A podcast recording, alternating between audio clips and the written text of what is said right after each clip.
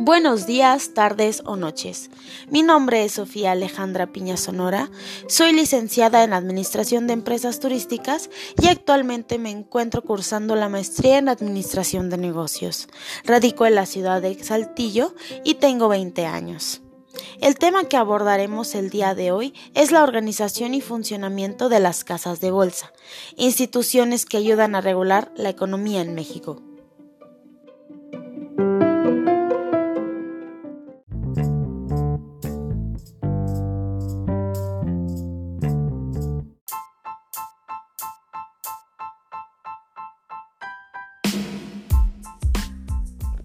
Como ya sabemos, lo más importante para la economía de un país es que sus acciones se estén moviendo constantemente.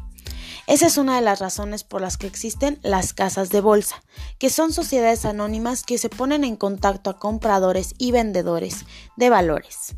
Ofrecen y negocian valores por cuenta propia o de terceros, del mercado primario o secundario sirven a una clientela de inversores que negocian acciones, bonos, derivados y otros títulos negociables. Además de esto, brindan asesoría a las personas para que puedan tener liquidez para financiamiento a través de la emisión de títulos para poder participar en las ofertas públicas como emisoras. Las emisoras son los miembros de la Bolsa de Valores, en su mayoría empresas. También ofrecen préstamos para ciertos clientes aprobados, para comprar inversiones a crédito con sujeción a los términos y condiciones acordados previamente. Cabe mencionar que el personal de este tipo de firmas se dedica a la investigación de los mercados para formular recomendaciones apropiadas y al hacerlo dirigir las acciones de los administradores de fondos de pensiones y gestores de fondos de inversión.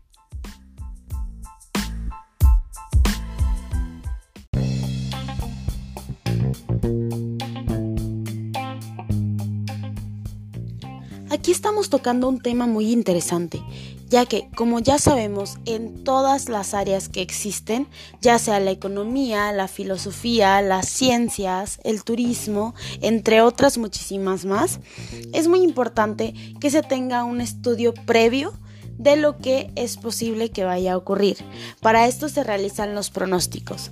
Hablando de la economía, es muchísimo más importante que las personas de las casas de bolsa tengan un estudio más detallado sobre lo que posiblemente pueda pasar, ya que de ellos depende la economía de México. Para poder operar, las bolsas de valores requieren la concesión del gobierno federal.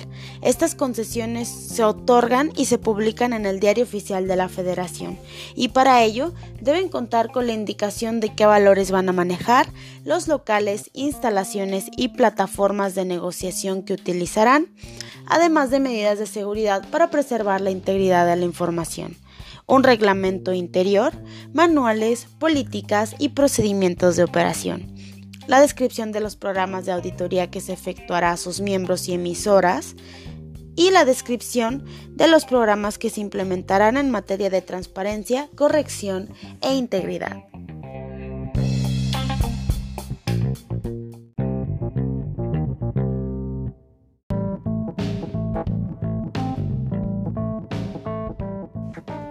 Espero que esta información haya sido de tu agrado, además de que podamos generar conciencia sobre la importancia que debería tener en los mexicanos el conocer sobre la economía, sus movimientos, su mercado y cómo afecta a diferentes áreas.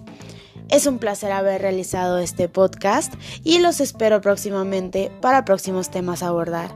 Muchas gracias.